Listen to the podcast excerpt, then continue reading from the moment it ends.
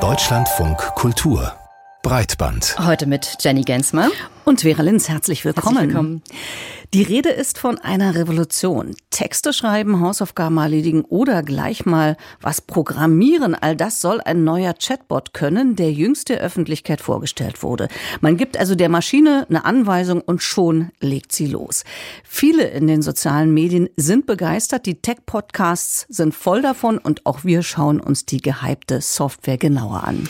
Ja, und revolutionär klingen auch die jüngsten Pläne der Europäischen Kommission und des EU-Rates. Sie wollen eine App schaffen, in der alle EU-BürgerInnen persönliche Daten und wichtige Dokumente digital speichern können.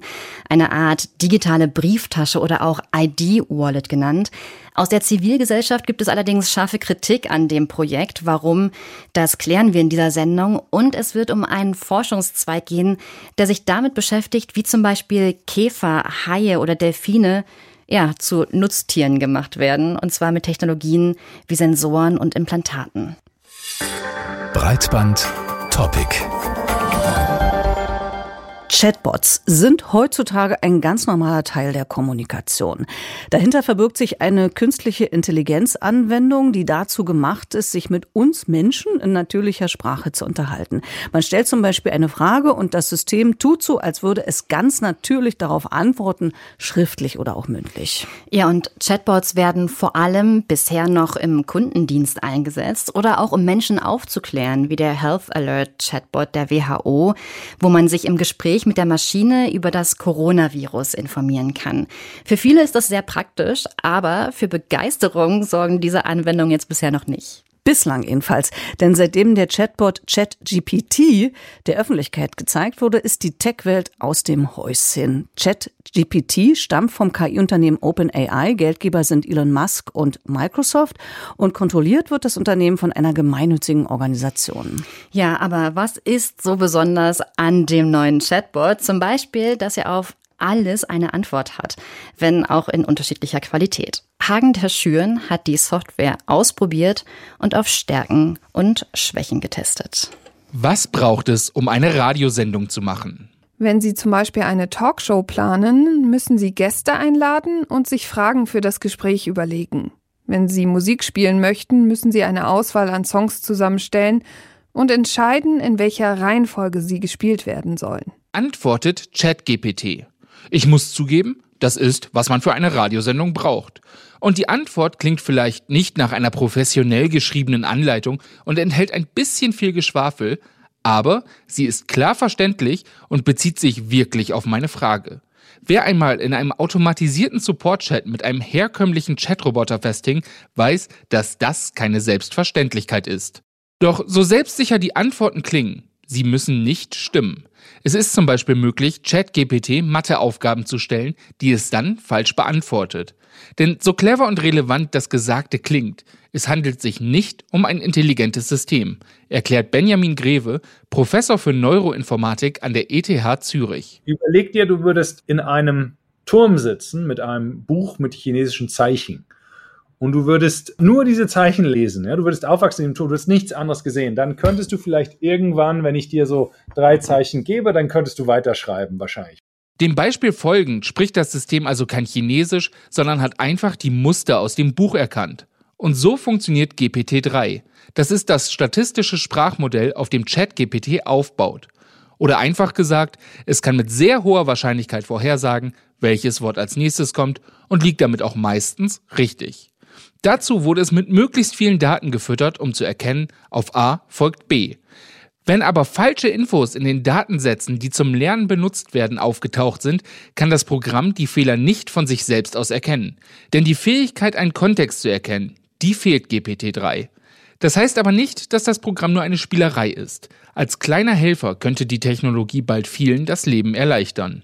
Denk dir so eine Autovervollständigung vor. Ja? Du schreibst ein paar Wörter und das Ding schreibt den ganzen Absatz zu Ende und dann klickst du auf Enter, wenn dir das gefällt, ja, und dann schreibst du die nächsten Absätze. So kannst du vielleicht produktiver werden. Solche Anwendungen kann ich mir vorstellen. Wem ChatGPT jetzt bekannt vorkommt, stimmt, denn ganz neu ist GPT-3 nämlich nicht. Schon vor zwei Jahren machte der beeindruckende Sprung in Sachen Chatbot-Technologie von sich reden. Damals durften aber nur ausgewählte Personen das Programm ausprobieren. Jetzt ist es offen für alle verfügbar. Und das nicht als kommerzielle Software, sondern zum Rumprobieren. Also genauso wie bei der Software DAL-E, bei der ein Computer automatisch Bilder kreiert und die stammt, genau wie GPT-3, von OpenAI. Und hinter OpenAI steckt, wie könnte es aktuell anders sein, unter anderem Elon Musk. Hagen Terschüren über den neuen Chatbot ChatGPT. Wir reden über den Chatbot ChatGPT, der in diesen Tagen gefeiert wird als Durchbruch, als Zeitenwende oder auch als Quantensprung.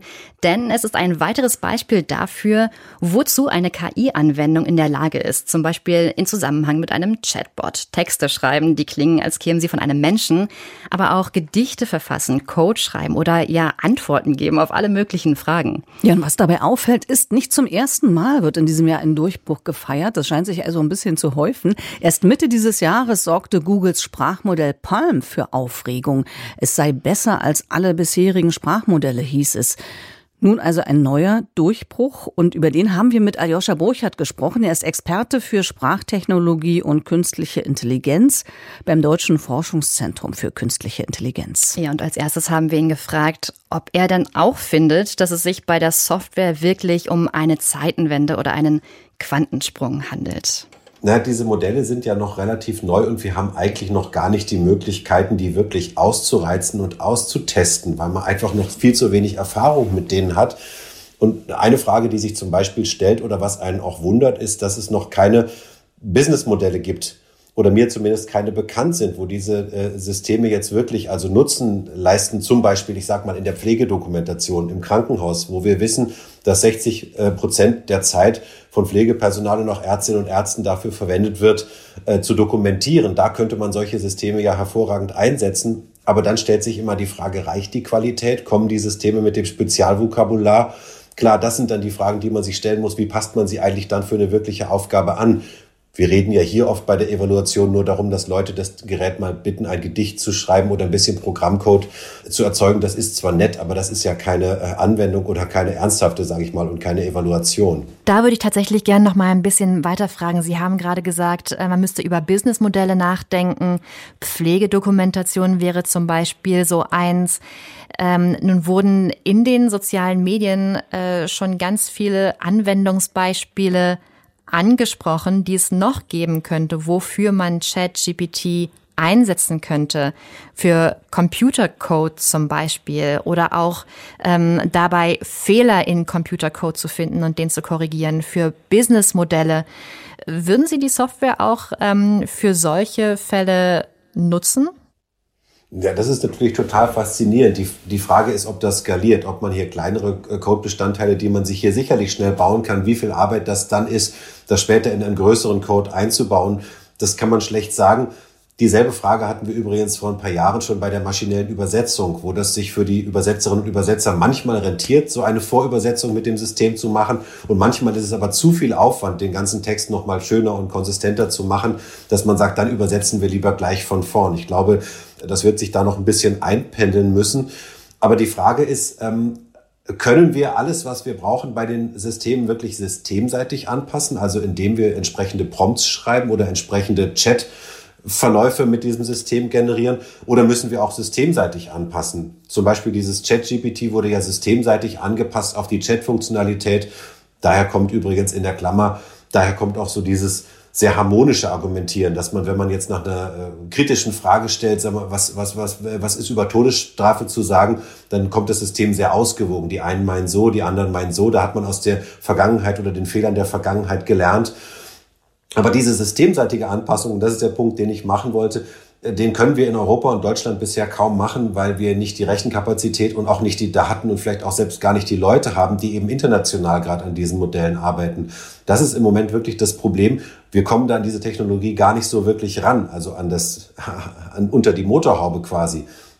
Es gibt eine Firma hier in Deutschland, Aleph Alpha, die hat solche Sprachmodelle auch äh, Multimodale mit Bild zusammen, die machen ganz erstaunliche Dinge, aber das ist wirklich ein Player und wir brauchen ja eigentlich, um unseren Mittelstand und unsere Firmen und unsere Forschung zu bedienen, ganz, ganz viele. Und wir sind auch gerade mit dem KI-Bundesverband und verschiedenen Firmen und verschiedenen Forschungsverbünden und Forschungsinstituten an einer europäischen Initiative dran, die heißt LIAM, Large European AI Models, und versuchen da auch gerade vom Wirtschaftsministerium Finanzierung zu bekommen, um eben auch diese Rechenkapazitäten und diese Möglichkeiten hier in Deutschland aufbauen zu können. Es gibt noch ein anderes äh, interessantes Beispiel eines Lehrers, der äh, ChatGPT ähm, alte Klassenarbeiten von sich bewerten lassen hat. Er hat dafür das System mit seinen Bewertungskriterien gefüttert und seine Noten und die des Systems lagen da ziemlich nah beieinander. Könnte, wenn man mal weiterspinnt, so ein Tool wie ChatGPT in Zukunft auch eine Hilfe sein, um eigene Entscheidungen abzugleichen oder sogar bei Entscheidungen zu helfen? Auf jeden Fall. Man kann das als zweite Meinung sehen, wie wir es auch heute im medizinischen Bereich, zum Beispiel die Aufsichtmikroskope, die bei der Hautkrebsvorsorge eine Meinung äh, abgeben können auf Basis eben von großen Daten. Kann man sich das hier vorstellen, dass Dinge hier zum Teil vielleicht ein automatisiertes Feedback auch im E-Learning gegeben werden kann? Macht das nochmal. Das hier ist eine sehr komische Lösung, die haben wir so noch nicht gesehen. Und das kann man ja auch relativ formulieren. Man will niemand ja auch notwendigerweise vor den Kopf schlagen und sagen, das ist völlig falsch. Und, und das ist schon interessant, auch seine eigene Konsistenz an der Stelle zu prüfen. Und auch interessant ist eigentlich, wir selber wissen vielleicht manchmal gar nicht so genau, was eigentlich unsere Bewertungskriterien sind. Und vielleicht helfen uns dann diese Systeme sogar, weil sie vielleicht hunderte oder tausende von Klassenarbeiten sich anschauen können, vielleicht sogar objektivere Kriterien rauszuholen, äh, als wir es bisher gewusst haben, wenn wir einfach immer nur korrigiert haben und, und eine Note gegeben haben. Also auch, ich sage mal, erkenntnistheoretisch ist da sicherlich noch einiges drin. Nun entstehen ja zum Beispiel durch so eine Software wie ChatGPT auch Texte, also eigene KI-Texte. Würden Sie sagen, dass wir dafür eine Kennzeichnungspflicht brauchen, um eben zu erkennen, dass es von der Maschine und nicht vom Menschen? Ja, da stimme ich wirklich zu. Das ist für mich auch die größte Sorge im Moment, dass wir innerhalb kürzester Zeit unser Internet, was ja heute aus menschlich kuratierten Texten und auch Fotos und Bildern, die von Menschen in der Welt aufgenommen sind, besteht. Und innerhalb kürzester Zeit werden wir hier irreale Bilder haben, wo der Kölner Dom neben dem Eiffelturm steht. Und wir werden hier Texte haben, die diese Maschinen geschrieben haben, die teilweise eben halluziniert sind oder jeder wissenschaftlichen oder sachlichen Grundlage entbehren. Und diese Texte und Bilder werden dann ja von der nächsten Generation von diesen KI-Systemen wieder als Trainingsmaterial genutzt. Und die Systeme sind ja nun mal so gebaut, dass man diese Texte und Bilder eben von natürlichen Bildern und natürlichen oder menschlichen Texten nicht unterscheiden kann. Das heißt, man kann nicht einfach, wenn man einen Text findet, so ganz einfach auch mit einer technischen Lösung sagen, ja, ist das jetzt ein Output von dem System? Daher stimme ich absolut zu, wir sollten die kennzeichnen. Dafür gibt es ja auch äh, subtile Möglichkeiten wie solche Art Wasserzeichen, die man in so Texte reinbringen kann, das merken wir Menschen gar nicht. Aber ein anderes System kann eben beim Auslesen dieses Textes erkennen, ah ja, das ist wieder der Output von einem anderen System gewesen. Den muss ich vielleicht jetzt nicht für bare Münze nehmen, wenn ich jetzt äh, ähm, mich trainiere. Sie hatten gerade gesagt, dass durch die vielen computergenerierten Texte und Bilder Massen an Materialien im Internet erscheinen, von denen es am Ende sehr schwer sein wird zu unterscheiden, was wurde von Menschen erstellt und was wurde von Maschinen erstellt. Und die Frage ist, äh, wie wie können wir denn in Zukunft mit solchen Massen an computergenerierten Texten und Bildern umgehen? Können dann Maschinen noch von Menschen irgendwas lernen und äh, beziehen sich auf Menschen? Oder endet das alles damit, dass Maschinen nur noch mit Maschinen reden oder Maschinen nur noch von Maschinen lernen? Ja, das ist natürlich die Gretchenfrage. Also wir Menschen können natürlich, wenn wir diese Texte bekommen, äh, relativ schnell rausfinden, Stand heute, äh, ob das ein maschinengenerierter oder ein menschlicher Text ist, weil eben doch Inkonsistenzen auftreten und komische Dinge auftreten und auch so ein lustiger, altkluger Duktus zum Teil. Also man merkt es ja, aber heute merkt man das noch relativ schnell, obwohl diese Systeme eigentlich technisch auch so gebaut sind, der eine Teil des Systems generiert und ein anderer Teil filtert raus. Und zwar der Filter ist genauso gebaut, filtert die Sachen raus, die menschlich klingen. Also die Systeme sind eigentlich in sich so als, als, als Täuschungsmaschine, wenn man das mal negativ ausdrückt, eigentlich gebaut. Aber diese Gefahr besteht meiner Meinung nach tatsächlich. Ich habe auch mit vielen Expertinnen und Experten äh, drüber geredet und wenn ich diesen Gedanken äh, ins Feld geführt habe, dass eben diese Maschinen dann von Maschinen lernen, so ist das für relativ viele Leute neu. Ich weiß nicht, ob der nur mir gekommen ist oder ob man noch nicht so weit gedacht hat, aber ich denke, äh, da, da sollte man wirklich äh, überlegen, was man da machen kann, weil gerade Sie haben es angesprochen, diese ich sag mal, diese Demokratisierung leid, dass jetzt viele Leute Zugang auf die Technologie haben kann, können und auch Erfahrung machen können mit der Technologie. Wie gut klappt es? Wo klappt es dann doch nicht so gut? Ähm, äh, wie weit kann man gehen? Das bildet natürlich auch Leute aus, die dann später möglicherweise auch in ihren Bildungseinrichtungen und eben bei der Pflegedokumentation, in der Verwaltung haben wir auch einen riesen Stau an, an Dokumentenverarbeitung. Das bildet ja auch Leute aus, die später in der Lage sind, diese Systeme einschätzen zu können und sie anpassen zu können für bestimmte Aufgaben und eben auch diese Businessmodelle zu entwickeln. Und dafür brauchen wir ja viele Leute, die auch einen, ich sag mal, spielerischen Zugang erstmal zu den Systemen hatten. Das ist ja an sich nicht schlecht. Aber das wäre sozusagen meine einzige Sorge. Früher kam ja immer die Frage, was ist mit Killerrobotern und was ist mit KI-Systemen, die wir nicht mehr einfangen können. Und vielleicht ist dann heute die Frage, ja, was ist eigentlich mit Quatsch, informativen Müll, wenn man so will, den wir nicht mehr einfangen können? Das ist vielleicht eine Frage, die wir uns wirklich nochmal etwas lauter stellen sollten. Sagt Aljoscha Burchardt mit Blick auf die Risiken, die ein Chatbot wie der Chat-GPT mit sich bringen kann. Aljoscha Burchardt, Experte für Sprachtechnologie und künstliche Intelligenz beim Deutschen Forschungszentrum für künstliche Intelligenz. Wir danken für das Gespräch. Breitbandbesprechung. Viele Ausweise, Chipkarten, Mitgliedsnachweise und so weiter tragen Sie eigentlich jeden Tag mit sich herum? Also in Ihrem Portemonnaie neben Fahrausweisen, Führerschein oder Bargeld? Vielleicht ist einiges davon bei Ihnen ja schon längst digital, weil Sie mit sagen wir mal, Apple Pay bezahlen oder Fahrscheine nur noch mit einer App kaufen. Aber was Schul- oder Universitätszeugnisse betrifft, ist der Standard in Deutschland immer noch, dass man diese beglaubigt und auf Papier zeigen muss. Ja, oder zum Beispiel die unterschriebene Krankenkassenkarte. Ne? Die EU, die will daran nun etwas ändern. Am Dienstag hat der Rat der Europäischen Union der sogenannten E-IDES 2.0 Verordnung zugestimmt. Damit ist das Vorhaben eine Runde weiter im europäischen Gesetzgebungsprozess. Und wenn die Verordnung am Ende so verabschiedet wird, dann verpflichtet sie alle Mitgliedstaaten dazu, eine sogenannte ID-Wallet einzuführen. Die kann man sich ein bisschen vorstellen wie eine, ja, eine digitale Geldbörse mit digitalen Ausweisen, Mitgliedskarten oder Zeugnissen, alles an einem Ort gespeichert auf Ihrem Smartphone. Ja, und die Idee der Verordnung ist es, eine einheitliche Software zu haben, mit der sich alle Bürgerinnen eines EU-Mitgliedslandes innerhalb der Europäischen Union online und offline identifizieren können. Manche denken jetzt vielleicht praktische Lösung, da muss ich nicht alle meine alten Zeugnisse oder die Mitgliedskarte meines Fitnessstudios ständig ähm, immer wieder suchen äh, und äh, bei mir tragen, sondern ich habe sie als Original eben auf meinem Smartphone, was ich eh bei mir habe. Aber Bürgerrechtsorganisationen und IT-Sicherheitsexpertinnen warnen vor der sogenannten European Digital Identity Wallet. Wie genau diese Software funktioniert und was die Bedenken dabei sind, darüber haben wir mit der IT-Sicherheitsexpertin Lilith Wittmann gesprochen. Und im Gespräch mit ihr haben wir nochmal ganz von vorn angefangen, und zwar mit der Frage, brauchen wir so eine digitale, EU-weite, einheitliche Smartphone-Geldbörse eigentlich? Also die EU hat die Idee, dass man auf seinem Smartphone in der Zukunft sämtliche Arten von digitalen Nachweisen immer mit sich rumträgt. Also wirklich alles, was einem im staatlichen oder auch im Gesundheitskontext irgendwie an Nachweisen und Dokumenten jemals ausgestellt wurde, soll man immer dabei haben. Und die Idee davon ist natürlich, dass das für uns Bürgerinnen komfortabler wäre, wenn wir diese Sachen immer dabei haben. Wenn wir jetzt drüber nachdenken, wann haben wir das letzte Mal unser Schulzeugnis gebraucht, werden die meisten Menschen feststellen, das ist schon lange her. Gesundheitsnachweise brauche ich auch nur ganz selten. Das trifft natürlich auf Menschen mit bestimmten Problemen vielleicht nicht ganz so zu. Aber so grundsätzlich haben wir heute auch Wege, diese Sachen zu übermitteln. Die Idee ist aber halt, diese Daten maschinenlesbar und an mehr Orten verwendbar zu machen. Und so ein bisschen ist dann natürlich auch die Vision der EU dahinter, dass wir wir mehr über uns und mehr Daten einfacher und schneller an mehr Leute weitergeben. Lassen Sie uns gleich explizit zur Kritik, die Sie an dieser ID-Wallet haben, kommen. Also eine digitale, europaweit einheitliche ID-Wallet. Ist es technisch überhaupt möglich und wenn ja, wie? Genau, also technisch ist das tatsächlich gar keine so große Herausforderung, weil was man dafür eigentlich ja braucht, ist ein einheitlicher Datenstandard, um diese digitalen Nachweise irgendwie übermitteln zu können. Und dann brauche ich eine Applikation, in der ich die speichern kann und weiter verteilen kann. Und dafür brauche ich natürlich nochmal einen Datenstandard. Aber eigentlich brauche ich quasi nur eine Handvoll Datenstandards und so eine App.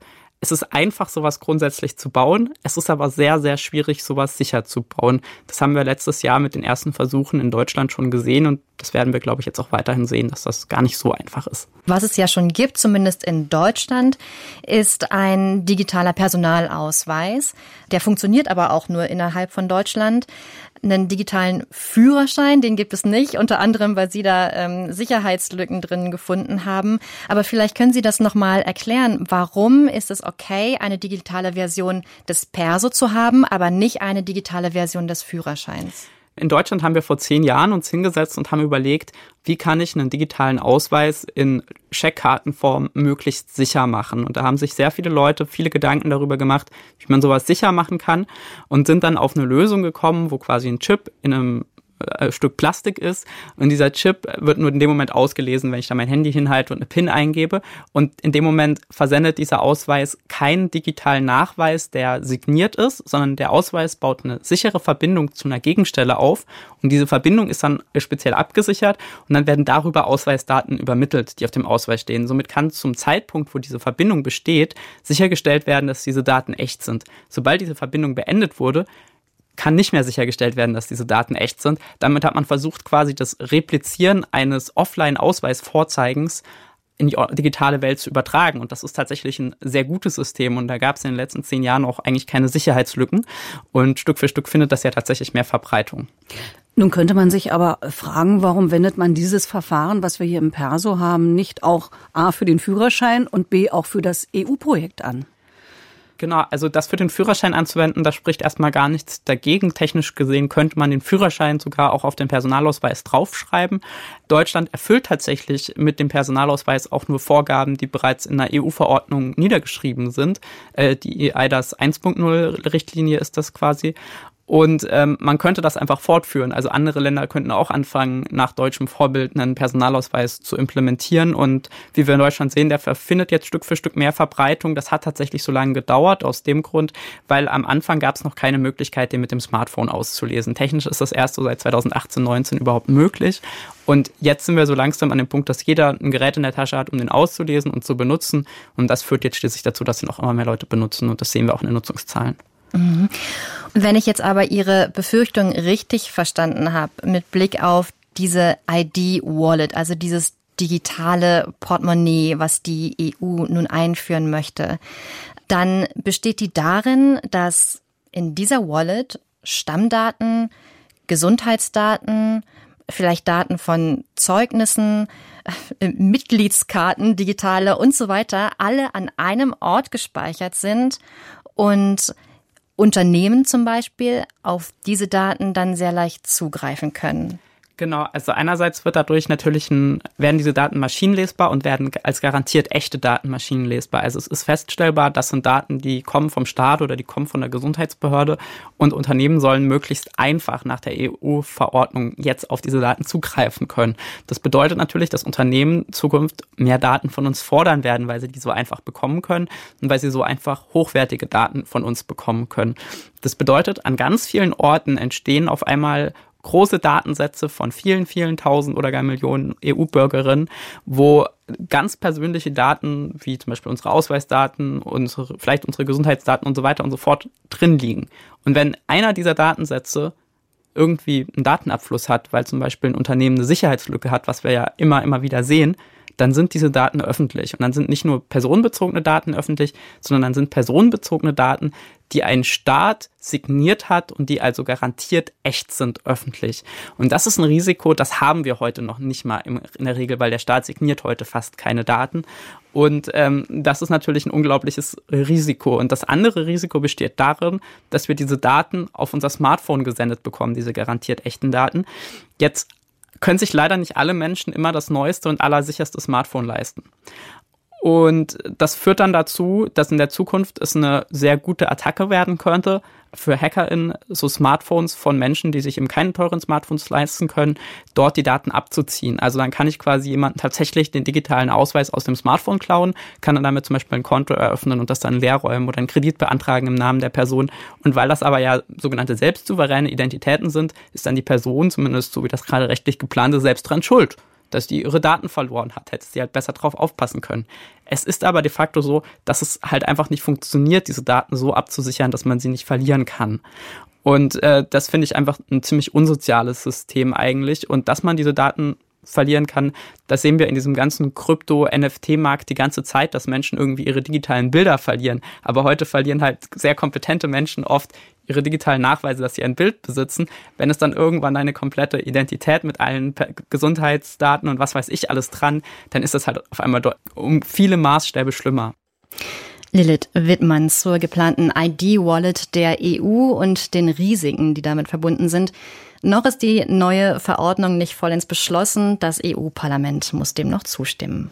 Ja, Jenny, wir haben jetzt einiges gehört über die Risiken, die entstehen mit dieser ID Wallet, wenn sie denn kommt. Was ich mich aber frage, also unabhängig davon, ob das äh, äh ob das Ganze, also unabhängig davon, ob sie jetzt kommt und, und wie die Risiken sind, ob das Ganze nicht gemessen an dem zumindest, was wir bislang wissen, äh, nicht eine Kopfgeburt ist. Also ich kann mich nicht daran erinnern, ehrlich gesagt, wenn ich das letzte Mal irgendein Zeugnis äh, vorlegen musste.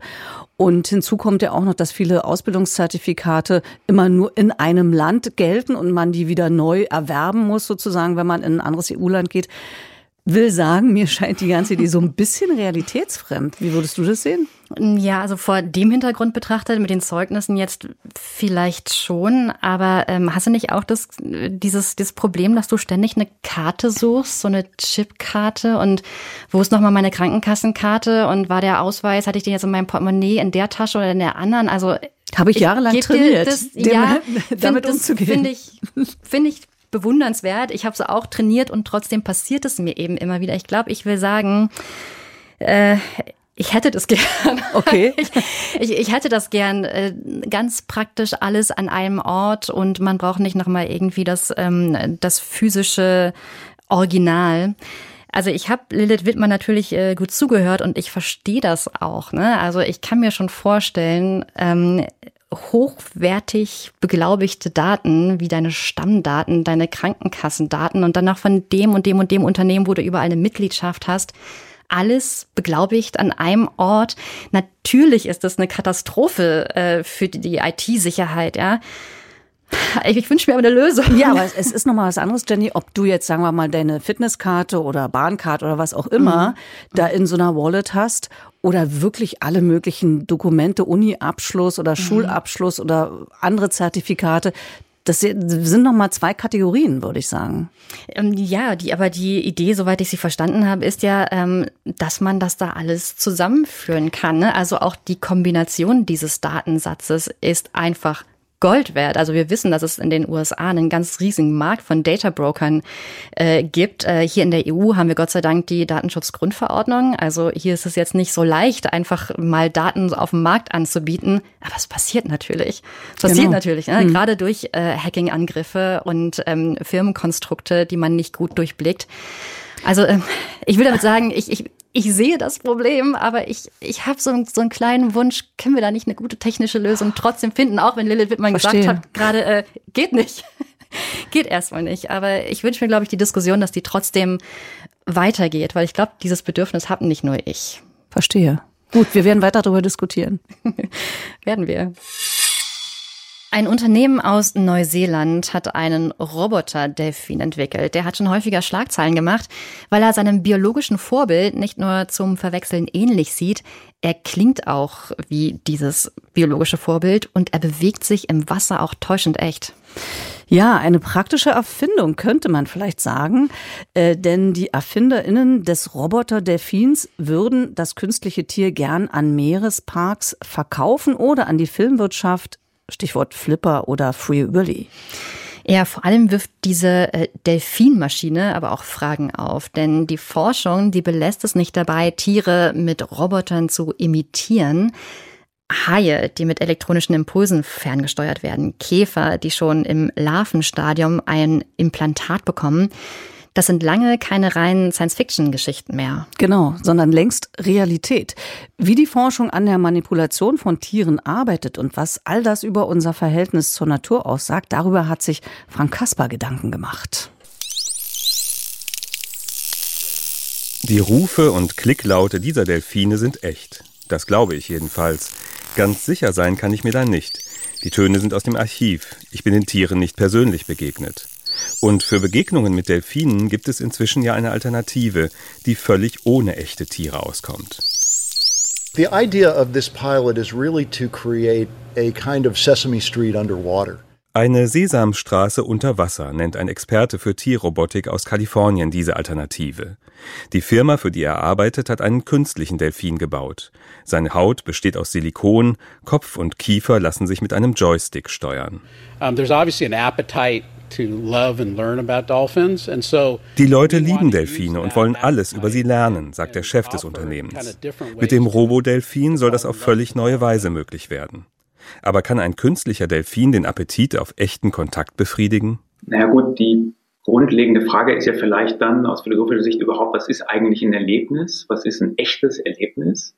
Und da würde man ja zunächst mal denken, das ist eben die Begegnung mit einem echten Delfin. Christian Dries ist Sozialphilosoph an der Uni Freiburg. Das Versprechen, dass ein animatronischer Delfin uns sogar ein intensiveres Naturerlebnis bescheren könnte als ein lebendiger, erscheint ihm absurd. Dries meint, da fehlt etwas. Das Fremde, das Andersartige, das, was wir nicht auf Anhieb verstehen können, was vielleicht auch unsere Demut hervorrufen kann, dass wir eben vielleicht doch nicht die allerhöchste Krone der Schöpfung sind, sondern dass da auch noch andere Wesen sind mit ganz feinem Sensorium, von deren Intelligenz wir vielleicht noch viel zu wenig wissen. All diese eigentlich positiven Erfahrungen werden natürlich ausgelöscht, wenn wir also die ganze Welt in so einen animatronischen Zoo verwandeln. Was Natur eigentlich ausmacht und was sie mit uns macht, wer weiß das überhaupt noch, wenn wir alles Unkontrollierbare, alles Eigenwillige und potenziell Wilde aus ihr herausrechnen? Der Natur, da verknackst du dir den Fuß. Der Natur, da versagt dein Survival-Buch. Der Natur, da hilft keiner, wenn du rufst. Du hast lange nicht geduscht und das hier so nicht gebucht. Der Wunsch nach Kontrolle über das Tier steht in einer langen Tradition. Schon früh wurden dressierte oder anderweitig manipulierte Tiere zum Beispiel im Krieg eingesetzt. Manche Sachen sind ja so offensichtlich, die kennt irgendwie auch jeder. Pferde zum Beispiel, Brieftauben oder Hunde. Barbara Karwatzki ist Biologin und leitet das Naturkundemuseum in Reutlingen. Vor einigen Jahren hat sie dort eine Ausstellung über Tiere im Krieg gezeigt. Da sind eben auch viele dabei gewesen, wo man nie gedacht hätte, dass die zu kriegerischen Zwecken dann auch dressiert werden, abgerichtet werden. Fledermäuse zum Beispiel, Hühner oder Ratten. Und irgendwann bin ich dann eben auch auf diese Cyborgs gestoßen. Fledermäuse als lebende Brandbomben, Hühner als Frühwarnsysteme zum Schutz vor Gasattacken, Mäuse und Ratten, die Sprengstoff erschnüffeln. All das klingt ungewöhnlich genug, aber bei den Recherchen für ihre Ausstellung hat Barbara Kawatzki auch von Versuchen des Pentagons erfahren, Haie durch elektrische Impulse fernzusteuern. Im Unterschied zu Delfinen oder verstärkt Seelöwen, die ja schon abgerichtet worden sind, um eben unter Wasser zu spionieren oder Minen zu suchen, sind halt Haie nicht dressierbar. Und deswegen hat man halt einfach Versuche mit denen gemacht. Man hat Elektronik implantiert und kann die in einem gewissen Maß eben auch lenken. Impulse auf das Riechzentrum sorgten im Experiment dafür, dass die Haie in die gewünschte Richtung schwammen, als würden sie einer Geruchsspur folgen. Eine denkbare Einsatzmöglichkeit? Mit Hilfe implantierter Kameras könnten die Tiere feindliche Schiffe oder U-Boote ausspionieren. Und durch die Implantate, dadurch, dass das natürlich dann äußerlich nicht sichtbar ist, kriegt keiner mit, ist das jetzt ein Hai, der halt zufällig sich dort bewegt oder der gezielt dorthin geschickt ist. Noch abenteuerlicher mutet eine andere Verschmelzung von Tier und Technik an. Das US-Militär arbeitet seit längerem auch an der Fernsteuerung von Käfern. Und da implantiert man die nötige Technik praktisch schon im Larvenstadium. Käfer, Allgemeininsekten, durchlaufen ja eine Metamorphose, also aus dem Ei schlüpft die Larve, dann die Raupe, dann das fertige Insekt, flugfähige Insekt. Und wenn man im Larvenstadium die Technik implantiert, durch die verschiedenen Häutungen, die das Tier durchläuft, verwächst das relativ gut. Diese manipulierte Metamorphose vom Insekt zur Mini-Drohne ist faszinierend. Aber von einer ungezähmten Natur, die uns Menschen mit ihren eigenen Regeln konfrontiert, ist das wohl so weit entfernt, wie man es sich nur vorstellen kann.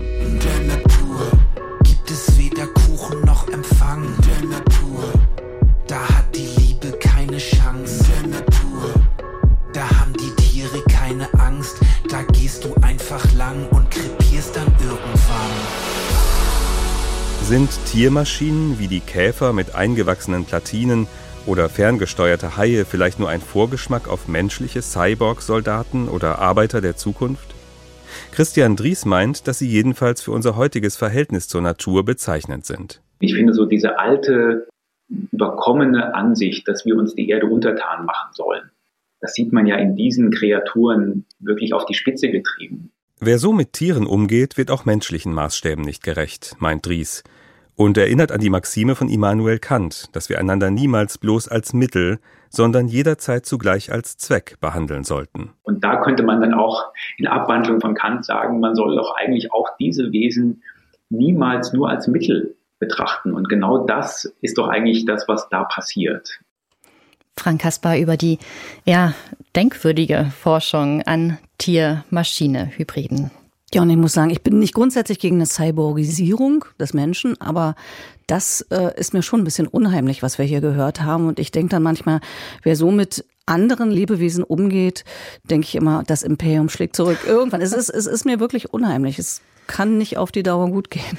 Ja, ich hatte, es hat auch ein komisches Gefühl bei mir ausgelöst, ähm, einfach weil wir das mit äh, Lebewesen und mit der Natur machen, wo wir uns über die Auswirkungen wahrscheinlich noch gar nicht so viele Gedanken gemacht haben. Und ich sehe es so ein bisschen wie du, es was anderes, wenn wir über Cyborgismus und Transhumanismus, also bei uns selbst nachdenken genau. und experimentieren bei Tieren. Ich teile dein Gefühl. Ja, und mit diesen Gedanken beenden wir Breitband für heute. Wir freuen uns über Feedback, konstruktive Kritik und Bewertungen auf der Podcast-Plattform Ihrer Wahl. Wir, das sind Jenny Gensmer und Vera Linz und wir sagen Tschüss. Tschüss.